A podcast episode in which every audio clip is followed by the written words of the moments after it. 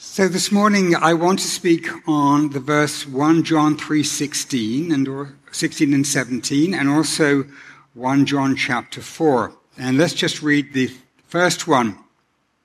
1 John chapter 3. By this we know love that he laid down his life for us and we ought to lay down our lives for our brothers and sisters. Little children, let us not love in word or talk but in action and in truth. This is the ultimate demonstration of love. My goal today is we'd understand what this scripture means, and I want to break it down into four parts. Love is humble, love is costly, love is a choice, and love is actions, not just words.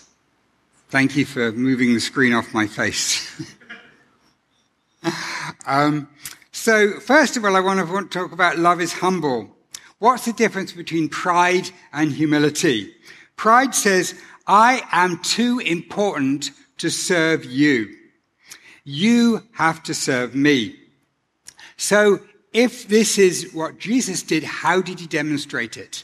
And Philippians and chapter 2 verses 6 through 11 really put this very clearly. Adopt the same attitude as that of Christ Jesus, who, existing in the form of God, did not consider equality with God as something to be exploited. Instead, he emptied himself by assuming the form of a servant, taking on the likeness of humanity and when he'd come as a man, he humbled himself by becoming obedient to the point of death, even the death of the cross. So what does verse 8 actually mean? What does it mean that he became obedient to the point of death, even the death of a cross, the cross? So I'm going to tell you just a very quick story about an 11 year old boy. Anybody know who that is? It's me at 11. So I, at, at school, I got myself into a fight with another boy.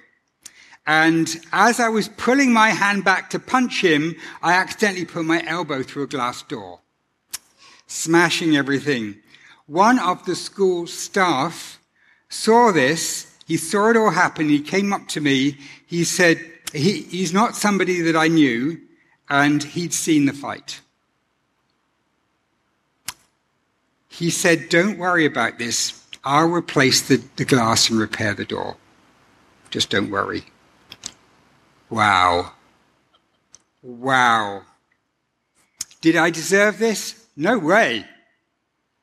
What was going on there? He took all of the cost of what I'd done on himself.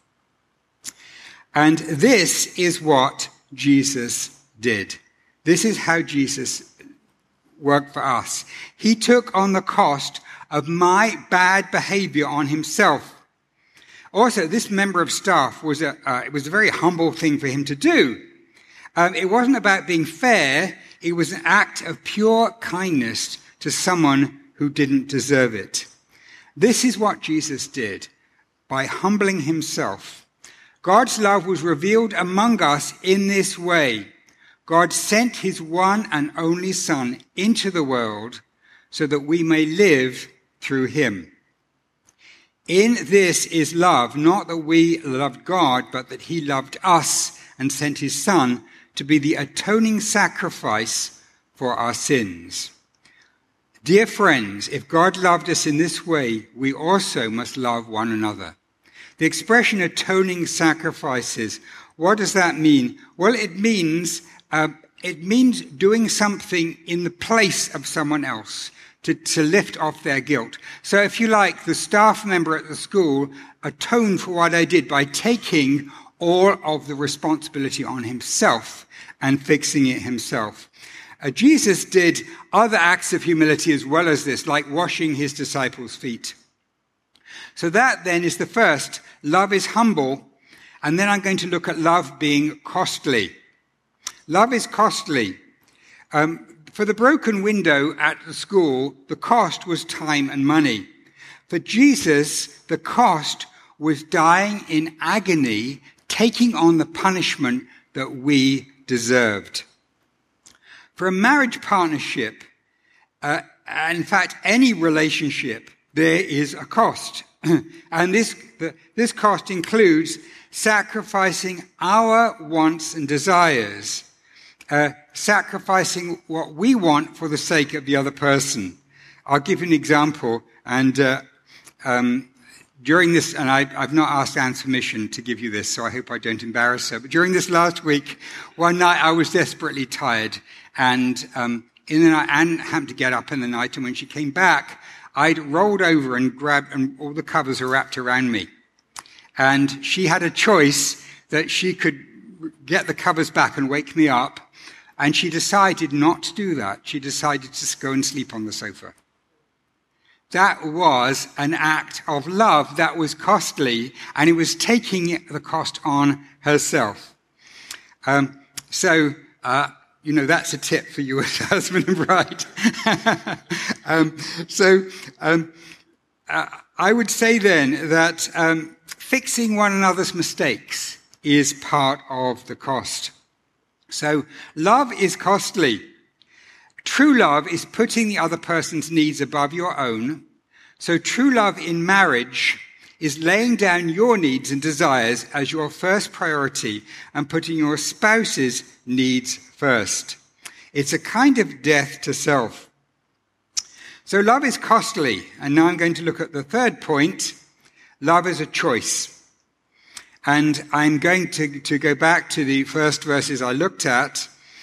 Uh, by this we know love, that he laid down his life for us, and we ought to lay down our lives for our brothers and sisters. And then it goes on, little children, let us love in word, not love in word or talk, but in actions and in truth. So verse 18 talks about loving with action. Now in our culture, love is very much seen in terms of emotions. Love is all about emotions. It's about, you know, feeling that warm, fuzzy feeling in our hearts. And, and that's not how, how it's represented in the Bible. In the Bible, love is about making a choice to act in this way towards someone. Um, you don't, uh, so the problem with our culture's view of love is there's no choice involved. You either feel it or you don't. And if you stop feeling that warm, fuzzy feeling, then you go and find someone else who makes you feel that way. And that, and we get constant divorces and marriages in our society. But in God's word, love is a choice to behave in a particular way towards that person.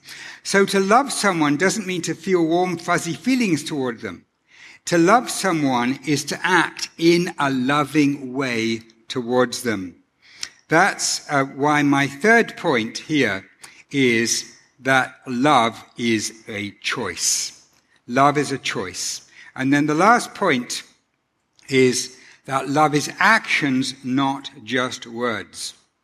What do I mean by actions? Well, I don't know. Who have you heard of the five love languages?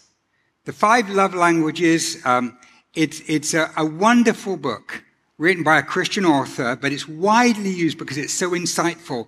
It's about how to discover what it is that your partner enjoys. And it can work in friendships as well as marriages.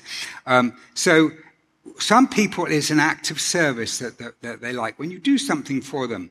Some receiving gifts. Oh, you, you, you saw that. I like that. Oh, you must know me to buy me something like that. Quality time. I just want to, I don't interested in that stuff. I just want to sit down and spend time with you. Words of affirmation. Why do you, why do you tell me nice things about myself? Um, physical touch, hugging, just uh, connecting physically. Now, all of us want all of these things at some level. It's not just like an either or, but usually there's one or two of those that we particularly appreciate. And you need to learn the love language of your spouse in order that they will receive your love. And you can do what, we, what Jesus did, which is to love in action, not just in uh, a few meaningless words. Jesus showed love in these four ways.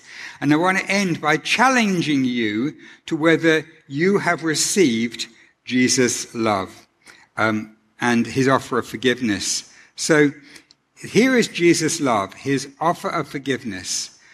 And this is what we have. Jesus was humble. Jesus gave a very costly love.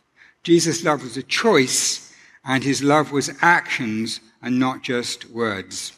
If someone offers you a special gift that they cost them so much, and you're not even interested in opening the package, what does it say about you? Jesus offers you, if you're not a follower of Jesus this morning, he offers you this gift of love. And you can receive this simply by praying to him and saying to him, asking him to do what that man did for me when I broke the window, to take your guilt on himself, to take on himself all of the wrongdoing that you've done. If you've got any questions, if you're interested in what I was saying, you're not a follower of Jesus and you want to know more, please come and talk to me afterwards. I would love to talk to you. And also, if you're interested in the five love languages, I will give you the references because I would say it's well worth in, in any kind of friendship learning what these tools are. Let's just pray now, shall we, for all of us and for the bride and groom. Lord, we thank you for Jesus' love to us. We thank you, God, that, that your love through him and his love to us is the ultimate demonstration of how we learn love. Help all of us, Lord, to love one another better, following Jesus. Uh, help this couple, Lord, that they would love each other in the way that Jesus loved us. And Lord, may all of us experience your love towards us in Jesus' name. Amen.